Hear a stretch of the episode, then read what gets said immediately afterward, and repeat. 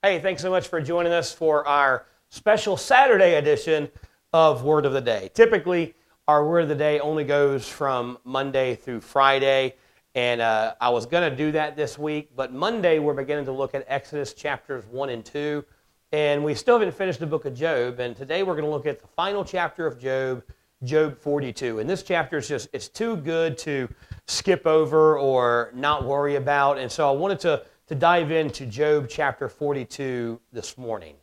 Job chapter 42, we, we see Job's final response to God. And Job answers God and responds to God very briefly, and then we don't hear from Job again. But we also see how God responds to what Job says and how God reacts in Job's life. So let's jump right into the first four verses of chapter 42. Then Job answered the Lord and said, I know that thou canst do everything, and that no thought can be hidden from thee. Who is he that hideth counsel without knowledge? Therefore have I uttered that I understood not things too wonderful for me, which I knew not. Hear, I beseech thee, and I will speak. I will demand of thee, and declare thou unto me. What we see in those verses is Job repenting for, before God. He tells God, God, you're right. You are, you are all powerful. You hold all wisdom, and I was wrong to question you. I was wrong to try to control you and try to use my good deeds and my good actions as a way to force you to treat me in a certain way. God, you can do anything, and if you choose to do anything, whether it's to bless me or whether it's to send pain my way, no one can stop you, and you are right in whatever you do. Now, it's, it's important to notice that at this point in the scripture, Job is still suffering. He's still lost all of his possessions. He has no money. He's broke. He's lost his children. They're dead and gone. He's lost his health. He's still sitting in a landfill scraping boils with a, a piece of broken pottery. He's still lost his, the respect of his wife. She's still come to him and said, Why don't you just curse God and die? His friends have still been attacking him. But even in his pain, he's learned to trust God. And then we get what I believe is the greatest passage of Scripture in the book of Job in verse number 5. Look what Job says I have heard of thee by the hearing of the ear, but now mine eye seeth thee. Now, at this point, Job has physically seen God. God has shown up in a whirlwind, and he has, he has seen the power of God. He's seen the physical representation of God. But it goes deeper than that.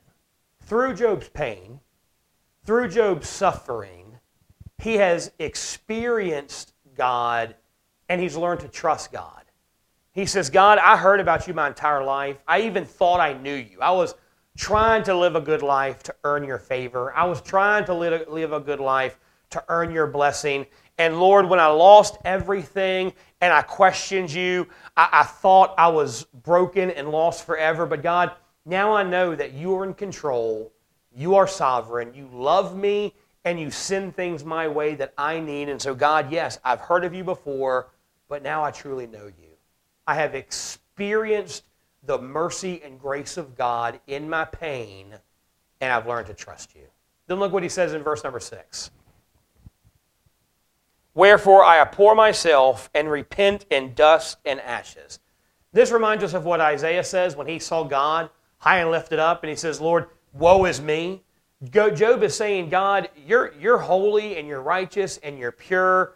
And Lord, in comparison to you, my righteousness is as filthy rags. He says, God, I've, I've seen you, I've experienced you, and now I know in comparison to you, I'm ignorant and I'm wicked. And Lord, all I'm going to do for the rest of my life is trust you.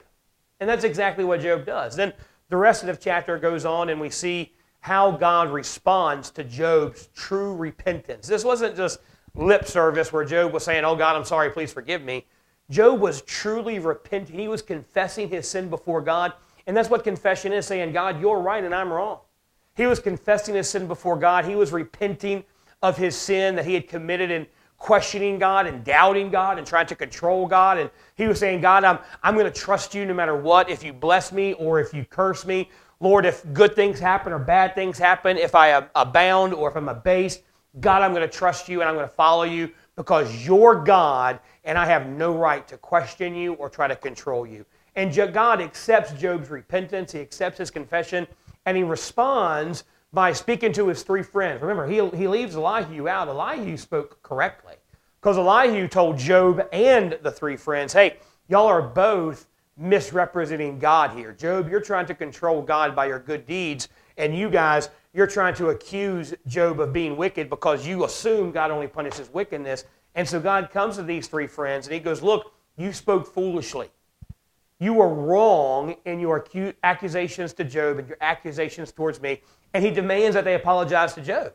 He says, You need to go to Job and make it right. And he makes each of them give Job seven lambs, as, uh, seven bulls as a sacrifice, and says, If Job forgives you and Job prays for you, then I'll forgive you. And so Job accepts their, their forgiveness, he accepts their apology, and God forgives them.